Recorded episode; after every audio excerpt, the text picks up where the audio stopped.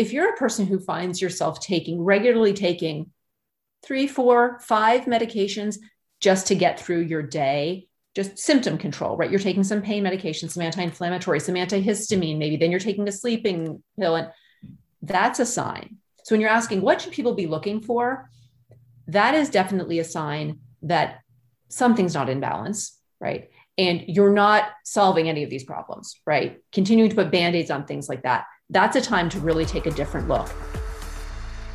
24 million Americans suffer from an autoimmune condition. That makes up about 7% of the population, and that number is rising. So, in today's episode, I interview two guests Dr. Millie Lytle, who is a licensed naturopathic doctor, epidemiologist, and nutrition specialist dedicated to innovatively preventing and reversing the epidemic of chronic disease, as well as Dr. Nikki Bundy, who is a licensed, board certified internist and rheumatologist who is passionate about improving care for autoimmune and other chronic diseases. And I thought it would be great to bring both Millie and Nikki onto this episode, given their different training backgrounds, because it is really important to have a holistic perspective on such a complicated disease that so many are facing and struggling to get diagnosed and properly treated. So let's dive right into the discussion with Millie and Nikki. So, thank you so much for joining. And in honor of Autoimmune Disease Awareness Month, I really wanted to connect with you both because when I did a poll on Instagram around what people wanted to learn about, autoimmune diseases came up so much. And it was interesting because, of course, people wanted to know about specific autoimmune conditions. But after connecting with you both, and doing some research, it sounds like we probably need to have a broader conversation of I have these symptoms and I'm not sure what my condition is and how to be treated. So before we dive into trying to help people get answers to these questions, why don't you start out by giving an introduction and then we can dive right in? Thank you, Georgie. Thank you so much for having us. Thanks for this opportunity to talk about this really important topic. I'm Dr. Nicole Bundy. I go by Nikki, and I am a board certified rheumatologist and internist by training. I am currently the uh, medical director at Mymee, and uh, we are fighting a great battle to bring lifestyle medicine solutions to people with autoimmunity to help them gain more control over their own symptoms and their health Thank you. My name is Dr. Millie Lytle, and I'm a naturopathic doctor licensed in DC, and I have a background in nutrition and public health as well. At Mymee, I lead the coaching team and uh, support the delivery of all the care um, that we do deliver, as well as looking at our real world evidence and our data and working with Nikki on that front. Well, again, thank you so much both for being here. I actually interviewed uh, Mette Dyhrberg, the founder of Mymee, last year in season two. And it was such an interesting episode. And I knew when the Instagram folks said, I want to hear about autoimmune disease, I reached out to Mymee and they recommended the two of you. And given your different backgrounds, and understanding autoimmune conditions and what you guys are doing at Mymee, I thought it would be so great to have both of you on to really offer um, perspectives to individuals. So, first, let's talk about how autoimmune disease is on the rise about 40 years ago, it was clear that autoimmune disease incidence was on the rise. And it's estimated now that that occurrence of autoimmune disease is going up 3 to 9% every year. And that pace is far too rapid to be explained by any kind of genetic shifts, right? I mean, our genes don't just, they just don't change that fast. So it really is one of the big questions. Why are we seeing such a, an explosion of autoimmunity? And uh, together with the kind of research that came out of Stanford back in 2015, showing how important our environmental factors are, uh, it, it starts to, to give us an answer. We are not eating the same food our ancestors did. We are exposed to innumerable chemicals that you know even our grandparents weren't exposed to or our parents for that matter um, our lives are changing so much, particularly with what we consume, the products we put on our body and use for our laundry and our cleaning, that we know now that those things work in conjunction with a genetic predisposition to trigger autoimmunity. You know, it's a very interesting connection between our genetics, the epigenetics, so how our genes respond. And as Nikki was saying, that the exposure that of the massive and rapidly changing environment and our increasing chemical burden. In fact, it's an uncontrolled chemical burden that we're exposed to and the bodies have to process is related to congenital conditions. So because every with every generation that we're exposed to increasing amount of toxins the generation prior had to deal with those that burden in order for the next generation in order to deal with it. We know that breast milk has dioxins and pesticides and pcbs chemicals that remain that persist in our bodies even when they're not used anymore in the environment. So um, it's a multi-generational issue and it's a multifactorial causality that we're looking at.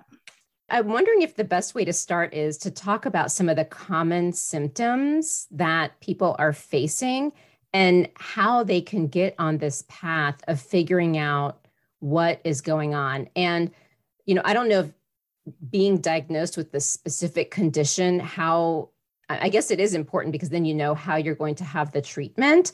But, you know, it all starts with the symptoms. Like, I am a patient, I go to a doctor, I have some things happening with me, and how do I figure out what to do? And time and time again, people, it takes years of going to these doctors to figure out the answers. So, can you maybe start with that patient pathway of what are some of these common symptoms and how they can start figuring out what it might be and some of the challenges they may face? This feeds so well into I know what we want to talk about. Why does it take so long to be diagnosed? Why are people facing five years, six years, seven years, going to multiple doctors and only then receiving a diagnosis? So I think that that there are a number of reasons for that, but one of the main reasons is because the early symptoms of almost all autoimmunity not every case but but so commonly are really vague right they can be explained away by oh my life because fatigue is probably the most predominant symptom that's common across autoimmune diseases. Well, who isn't fatigued these days, right? And it's easy to explain that away, especially, you know, women make up 80% of people with autoimmunity and right, women are doing usually two full-time job jobs these days, right? We're, we're we never give ourselves a break. So between fatigue, headaches, no energy, aches and pains, it's too easy for people to just explain that away and to live with it, thinking, well, this is just what it is to be busy and tired and to be getting older, right? So there's one delay. And then maybe they realize, well, this isn't normal. So they go to their doctor. But, right, without any other specific symptoms, it, it's difficult for a doctor to know. There are no easy blood tests to diagnose autoimmunity. There is no one blood test that a person can do and say, yes, you have autoimmunity, ANA, right? That stands for anti nuclear antibody. And these are abnormal antibodies that are directed against a person's own cells and tissues. But simply having the presence of an ANA does not mean you have an autoimmune disease. In fact, when I was being taught, the belief was that 5, 10% of people walk around with an ANA and it means nothing.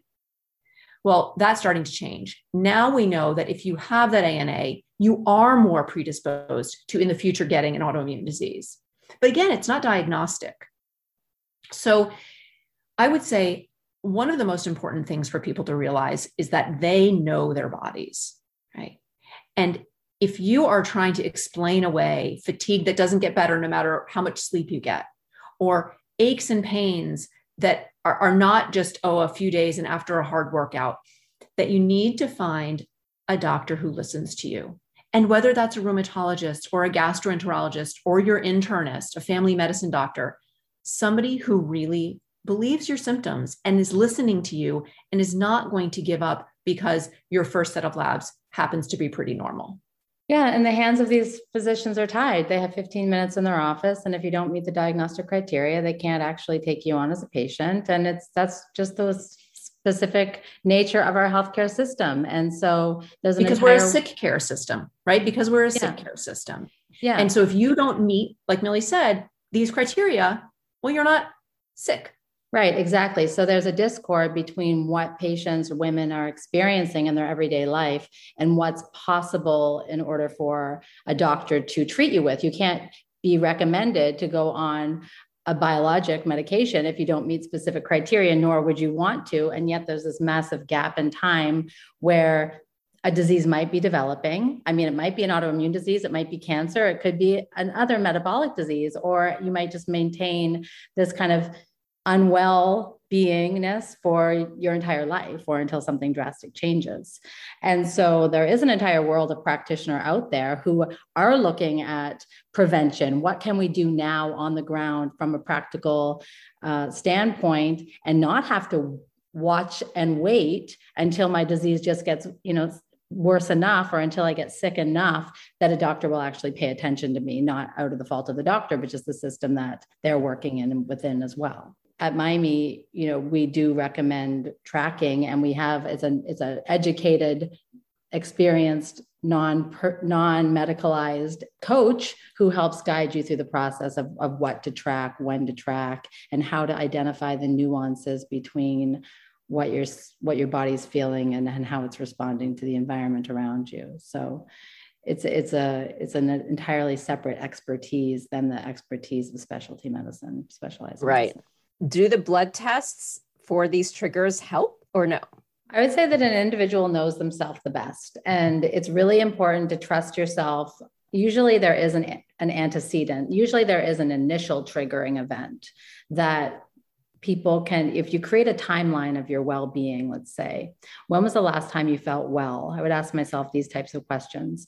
Um, what happened? You know maybe it was a and it can be we're dealing with truly multifactorial. There is no one response. There is no one reason for why wheat is not the best choice or pasta is not the best choice for an individual with autoimmunity.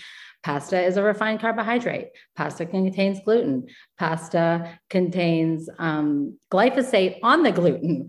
And there's also such a thing as how the body deals with or interprets what that protein molecule or those pesticides are saying. So it's all of those things. And it might be related to low vitamin D as to why the body is not responding. So there's all of those things that are individual to the to the person. So I would say testing can be helpful, but it also can be if you're doing it by yourself, be prepared to be searching for a needle in a haystack or multiple needles that you can link together. And there's nothing wrong with that. That's what many people are doing, in fact, um, in order to help solve their own health crises. And it, but it's but it's there is support available you don't have to do it on your own right and there and there is a lot of guidance but you know these these one one size fits all diets can be just as much of a problem even if they're healthy as not because then you end up going down a rabbit hole that might help make you better but also might introduce new issues such as malnutrition or you know how do you when do you get off the diet? Or what if you there is a food on that diet that's also not good for you and causing additional inflammation etc right. the technology is getting better right? And they will be useful. They can be useful. But one thing that i see the people get these tests and they oftentimes come back with 12 foods that they react to 15 foods that they react to. Well, that can be daunting, right? How do you take, yes. they may be things they're eating very commonly, right? And that we'll have to take all these foods out. Oftentimes, what that indicates is that they have leaky gut. They, they have a situation in their intestines that's supposed to be a very selective kind of gateway from inside your gut, which is really the outside, right, into your body. And when that breaks down, whether it's because your microbiome is disrupted and or you um, have other reasons for inflammation in your gut, then you're leaking antigens across your gut and your body can then be reacting to everything. Get that in order. And some of those foods that showed up as reactive, you'll tolerate just fine. So, you know, the, the, there's there has to be real caution in interpreting some of those blood tests. So you find the right doctor, but how do you know that you're on the right track? Like I said, I do go back to if you are feeling, particularly if you have a family history, it doesn't need to be the same thing you think you might have. If you have a parent who has rheumatoid arthritis or a, a grandparent who had thyroid disease and you're thinking well no it's not my joints and i don't think it's thyroid but i it's i'm i'm not right still that history of having family members as you mentioned with some kind of autoimmunity does place you at higher risk. So you're feeling these things you get yourself like we said a doctor that's listening and then it is important that some blood work is done right? It's important that you are assessed for any kind of organ damage or dysfunction that may already be showing up because those things need to be addressed differently than if it's okay well this looks like it's in a pre-autoimmune phase right? So what i would say is if if you go to somebody who is listening to you doing the evaluation they need to do and and they say look your your blood tests look okay. You don't have kidney dysfunction. Your blood counts are okay right? Your your cardiac and lung function looks okay if you happen to have those kind of complaints right?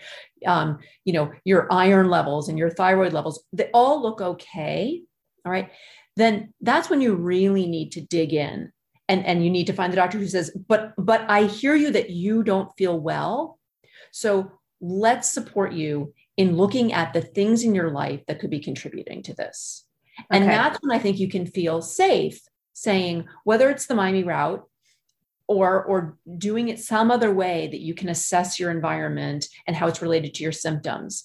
Um, that's when I'd say, okay, then you feel good about doing that. Now, if you do receive a diagnosis, by all means, you should certainly still be looking at those things because any medication, any treatment that you're given is going to work better if you're also removing all the burden of any foods you're intolerant to, any chemicals that you're reacting to, right? The, the, the poor quality of sleep that we know now sets the immune system up for dysfunction. From the testing perspective, would it be just general blood work is sufficient, or is there a way for someone to be prepared when they go into their appointment? Like, for example, if they if the symptoms potentially seem to indicate more thyroid, again, all the symptoms overlap with these conditions. You know, how can they push for doing research and being prepared to say, what about testing this, this, and this? So, like if someone thinks thyroid, they know it should be more than TSH. Because I, I, just, you know, it's it, it's just trying to figure out that right level of testing.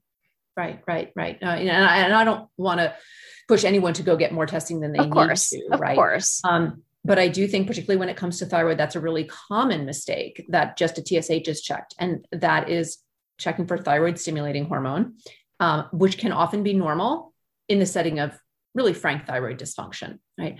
So I think that um, without going into all those specifics, which we maybe we can cover on another um, yep. podcast, it is it is doing a, a, a, little bit of research on your own uh, for your particular condition.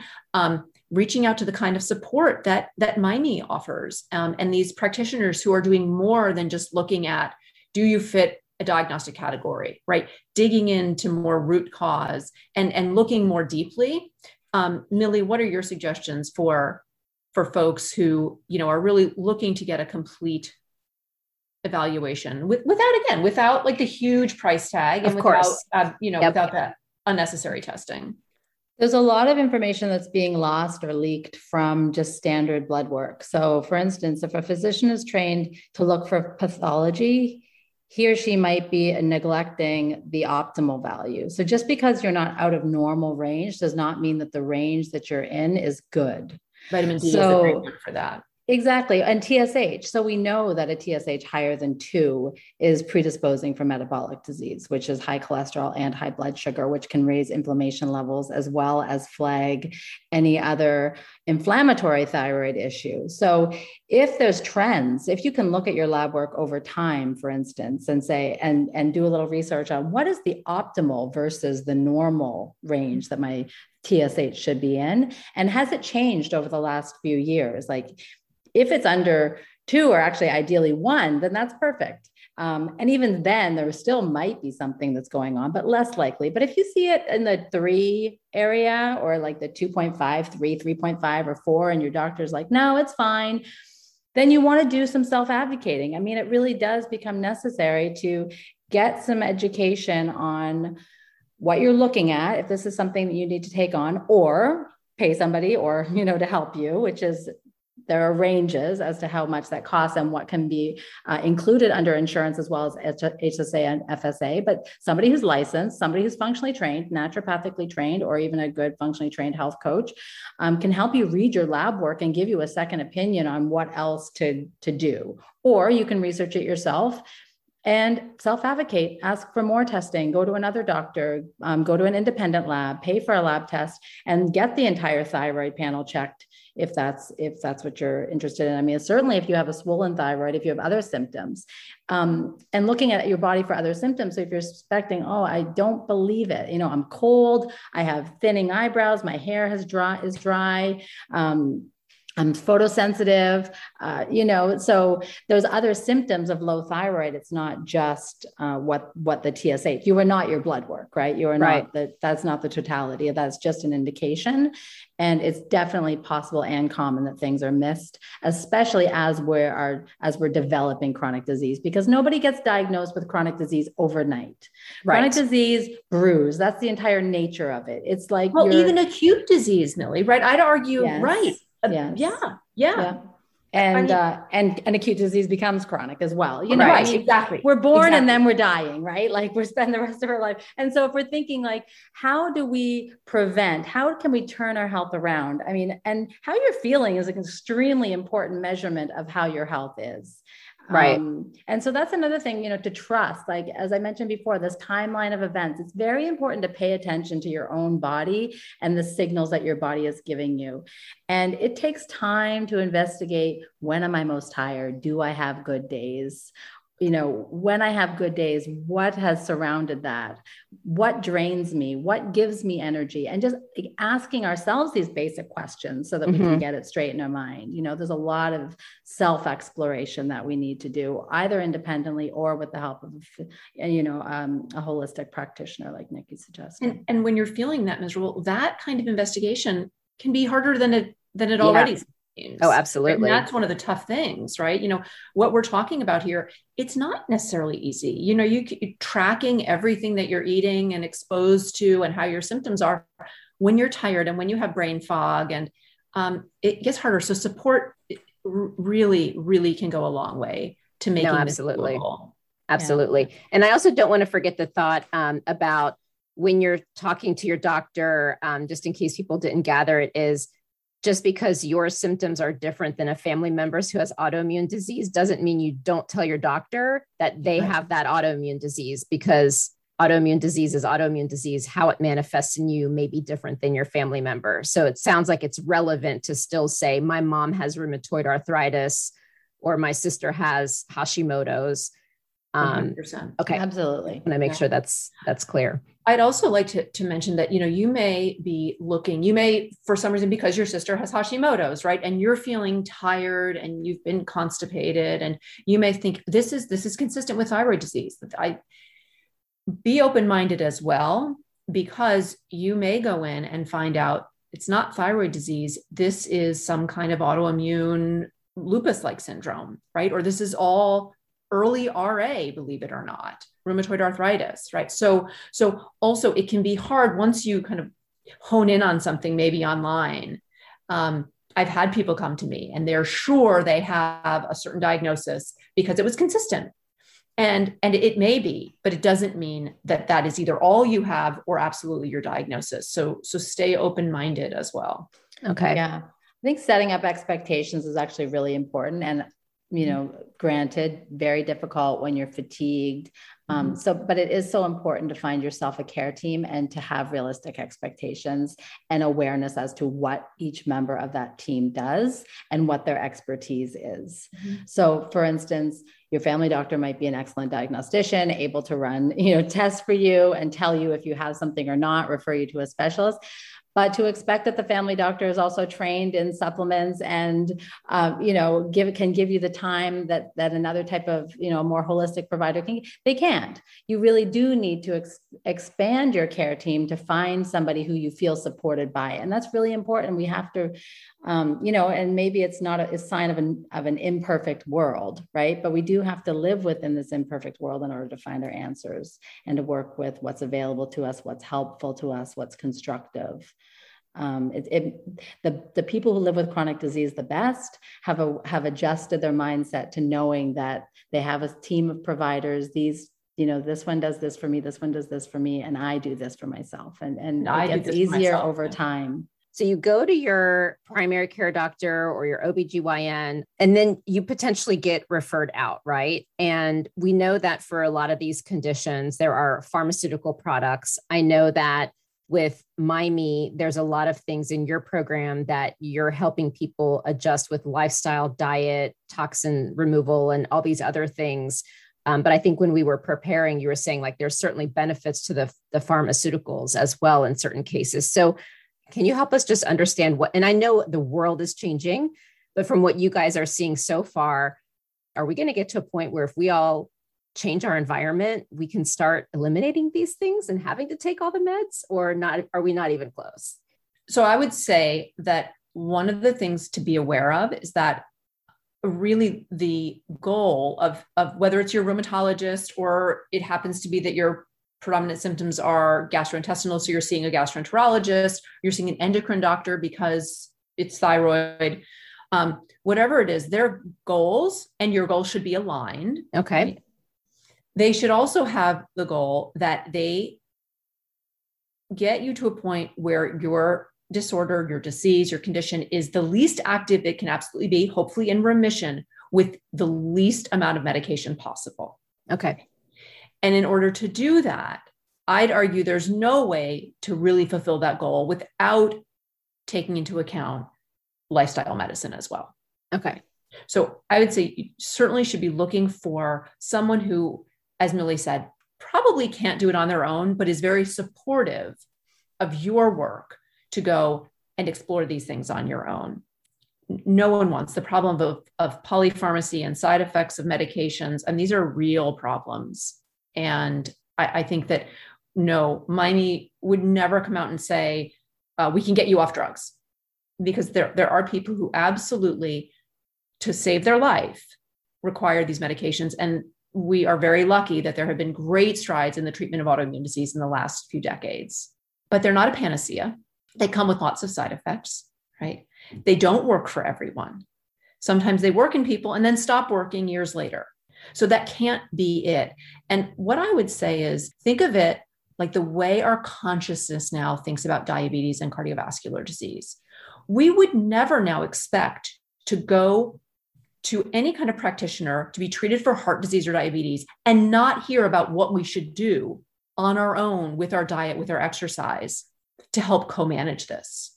We would expect to get some medications, right? Maybe for our blood pressure, for our, you know, insulin, but it would be absolute like you know sub care suboptimal care to not hear what we can do on our own with lifestyle and that's the way it should be for autoimmune disease there's a there's a picture of you know a woman juggling all these medications mm-hmm. and kind of you know conventional healthcare wisdom and then juggling all these supplements and lifestyle and meditation and yoga wisdom and there's a timing over dosage. There's a limit to how much you can take that's going to make you feel better. More is not better. Mm-hmm. Um, so there's a moder the we do need to approach our health with primarily compassion for ourselves.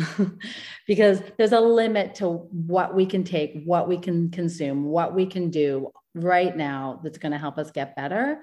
And there is somewhat of an intuitive or you know just self-directed way go towards things that help you feel better that are supportive and just work through that. If you take a medication it should help you. It shouldn't make you sicker same thing with a supplement. It should help you. And it can be difficult to understand if that supplement or that medication is helping but those types of investigations do need to be done as well as the investigation as to when is enough uh, is this hurting me is also very real you know which we do hear patients like might ask their doctor or or their neighbor. Is it possible that this is making me sick? No you know and be told no it's not possible. So we do need to have compassion and patience for ourselves but then also you know it's as much nurture as it is chemical improvement.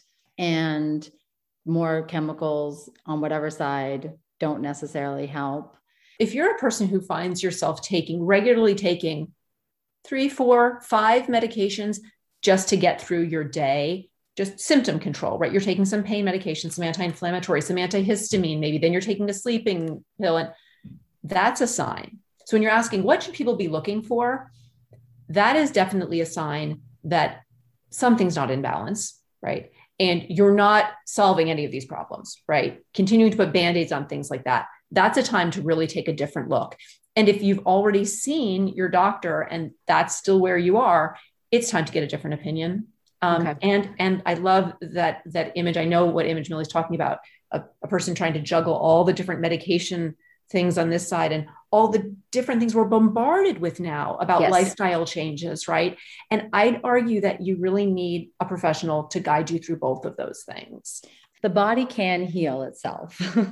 it's not only that we age and get sicker, we can also age and get healthier. We can um, biologic chronologically age and get biologically younger. And we see this. Women are incapable of conceiving a baby at 30, and at 35, they're capable because they've dedicated themselves to finding out how to how their bodies can work better.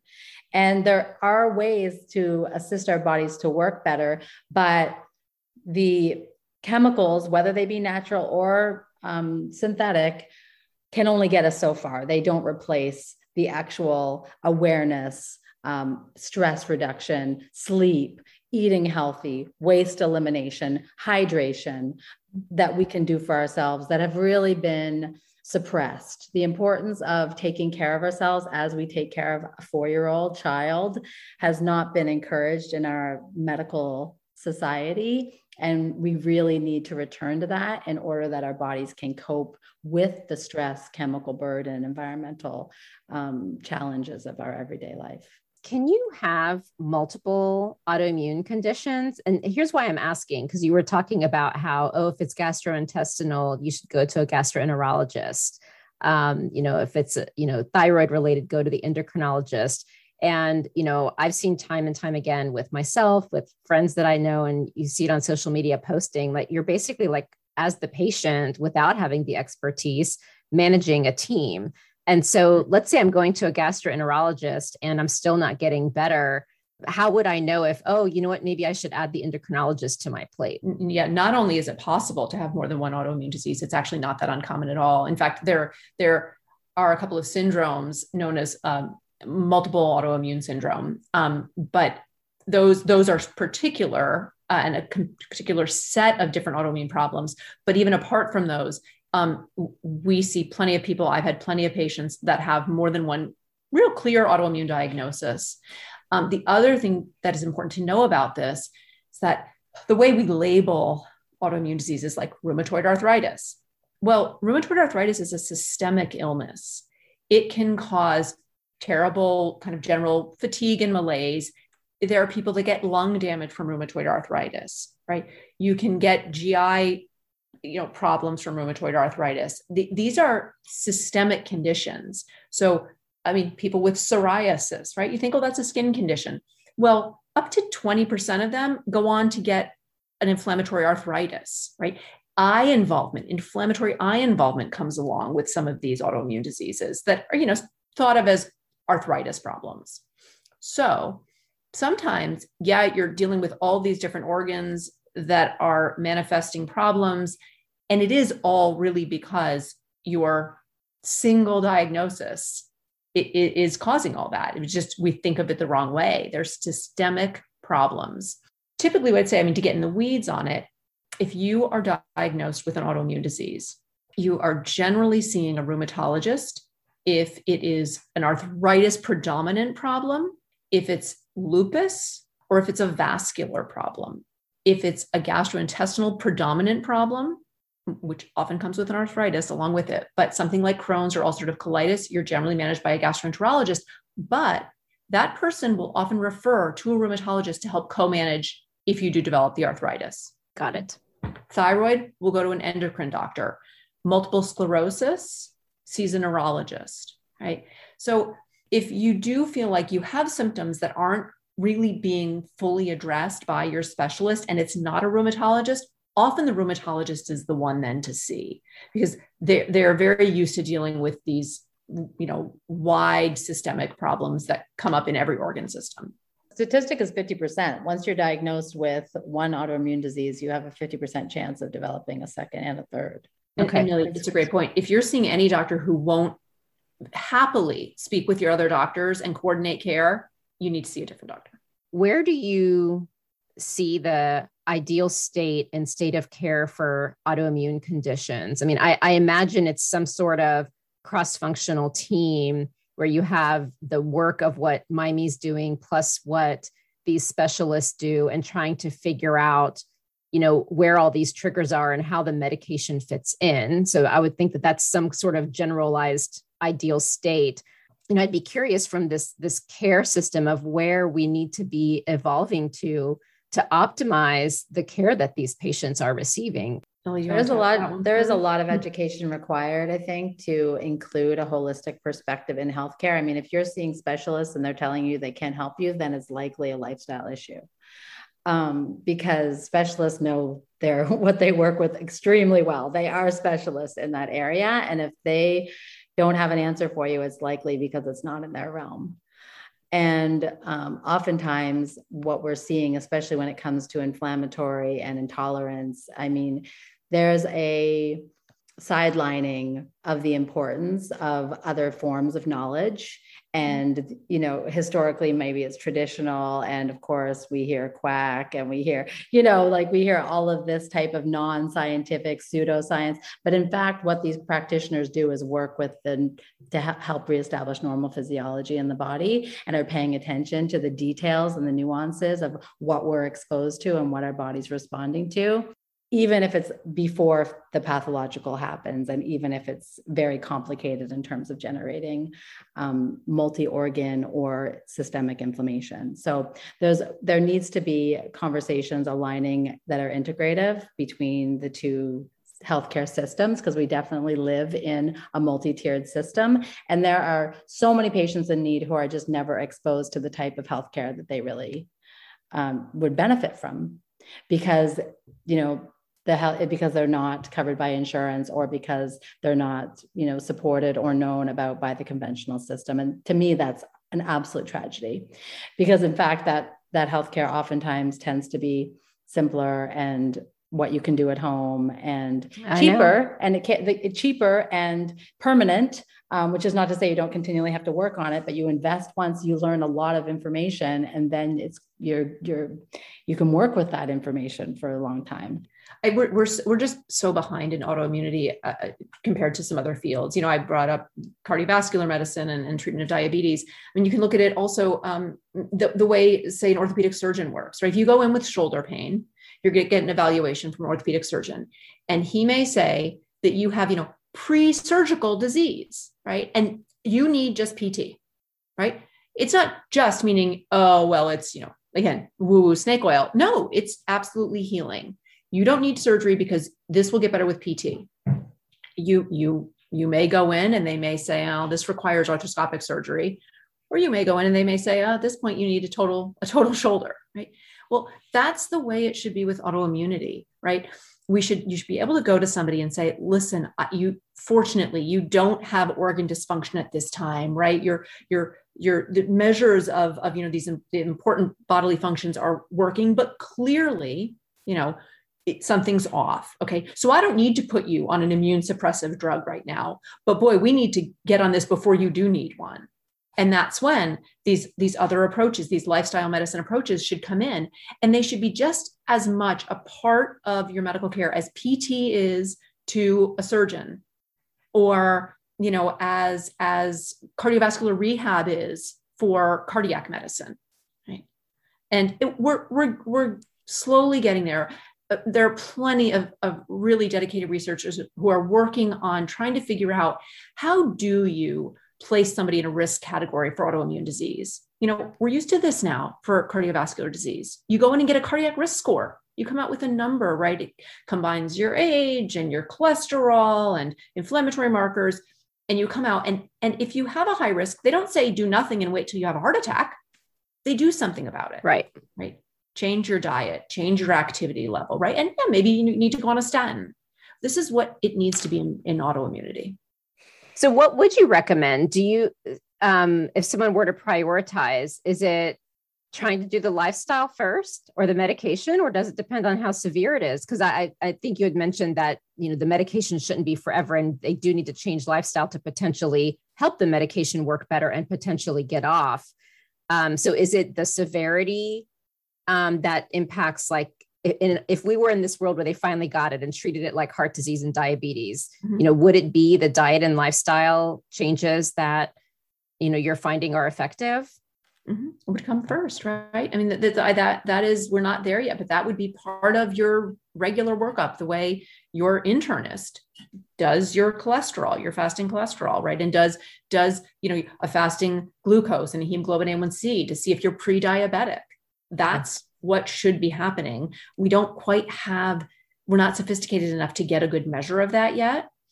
So people are already symptomatic when they're going in. But but I hear you, you know, if somebody's symptomatic, um, I don't know, Millie, Millie may have a different opinion on this. I do think it's worth seeing a rheumatologist. I think I think it's worth getting getting that evaluation. There are plenty of great rheumatologists out there.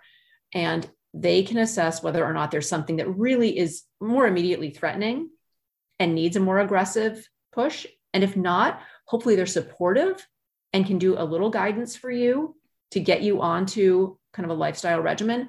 But but they're they're, they're probably not going to be able to give you the kind of guidance that would be really supportive that as Millie said, that Mymee can do, that a functional medicine practitioner can do, somebody else who's doing integrative care can do. What I know that can be prevented right now, I have absolutely no problem with people going to a rheumatologist. That'd be, but the issue is, is that if the rheumatologist says I can't help you, I'm sorry, then to be stuck in a five to seven year yep. bubble of being gaslit right. by every doctor and recommended every other therapeutic, sleep aid, antidepressant, anti-anxiety, uh, laxative for the rest of your life, which is just getting you into further trouble, developing your autoimmune disease worse when all the time there's an entire field of experts over there ready to help you that have just not been considered properly by the medical system. It's extremely uh, painful, disheartening to watch people have to go through that when the help is there. They're just not being told about it.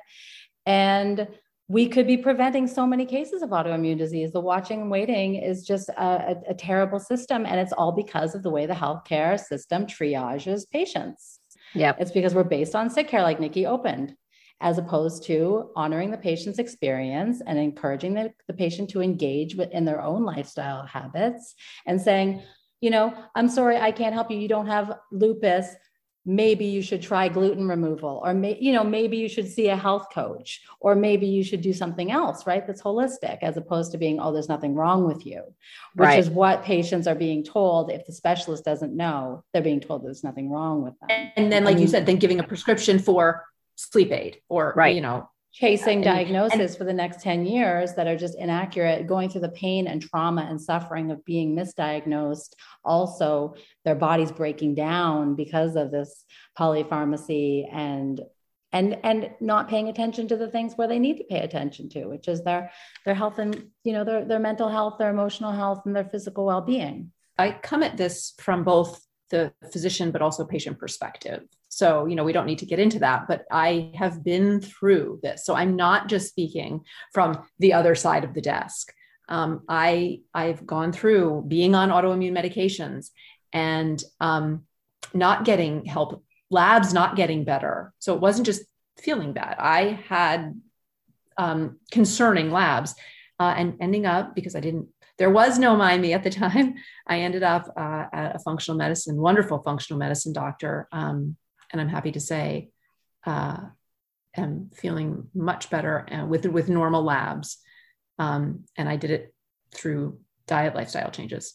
Amazing, and it's funny you you prompted me because that's exactly what I was going to say. Is tell us your story because I think both of you had your own frustrations um, where you were and have made this transition because of that. And so, um, and I, I honestly I hear it so much it, it's either women who are frustrated, who maybe weren't medically trained, who either decide to go into the field or do something like what I'm doing with this podcast, or mm-hmm. someone who was an MD or a different field is like, that's it, I'm going into functional medicine. So it's it's really interesting. It's going to be. I'm really excited to see where healthcare is evolving. People are all trying. I think it's hard because it's a capitalistic system. And my concern, honestly, is there's so many companies that are popping up that I'm concerned now patients will be overwhelmed because now it's who do you trust and who's doing an effective job. But I do encourage folks if you want to better understand what Mymee does. I know we very much glossed over it today. Um, definitely listen to the episode with Mette Dyhrberg because she goes into great detail about her story, why she founded um, and, and how it's actually able to help those who are struggling. So definitely encourage that that episode. Um, so is there anything that we missed in this conversation? I know we covered quite a bit. You know, I would just say that I, I want people to take away from this that even if you've been to seven doctors and even if you've been struggling for seven years and you feel like you've tried everything, right? You can you can feel better. You can find a life where you are not controlled by your symptoms and at the mercy of whether you wake up feeling well and you're able to do what you want to with your children, with your spouse for your job. You you can and it's it's not as easy as taking a pill. It simply isn't. But you do have some control over it. It's heartening. I, I agree with all of that. I mean, I think that it's it's it's extremely new territory for many people to consider themselves as an active participant in their healthcare in a way that breaks the mold, goes beyond what their doctors telling them. But there there is that option of investing in yourself in a different way in order to find the results. I mean, if the was if the route that you're taking right now is not helping you, then there are that you know turn to the left instead of to the right. There is help for you. So that's what I'd like people to know. Really interesting, and I'm excited about where this field is going. So I actually do have one last question, if you have a minute. I want to know what is a fun fact about you that you want to share. I'm a massive Dylan fan.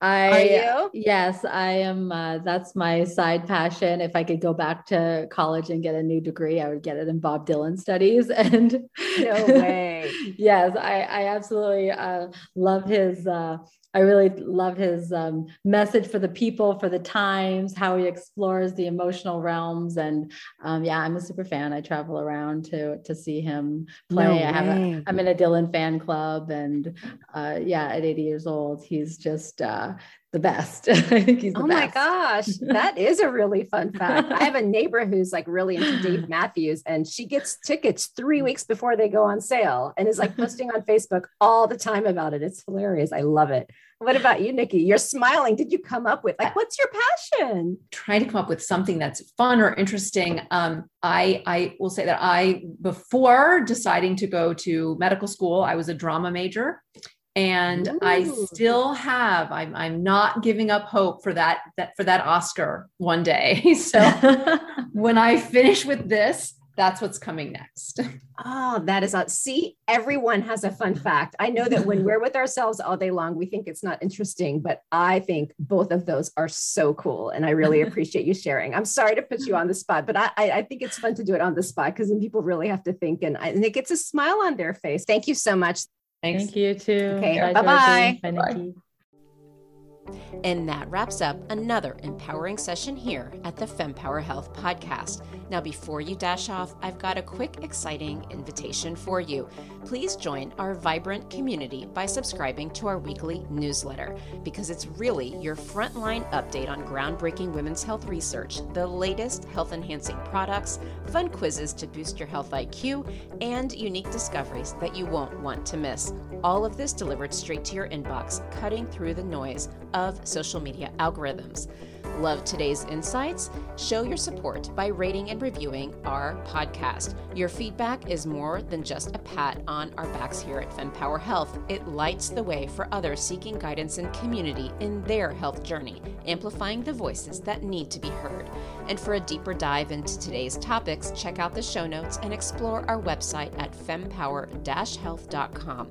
Our site is a treasure trove of knowledge, neatly categorized by topics of interest and life stages, ensuring you find exactly what you need to empower your health journey. And your voice matters to us deeply. Whether you have a question, a story to share, or feedback on our episodes, reach out directly at info at fempower-health.com, drop us a message on social media, or hit reply on any newsletter.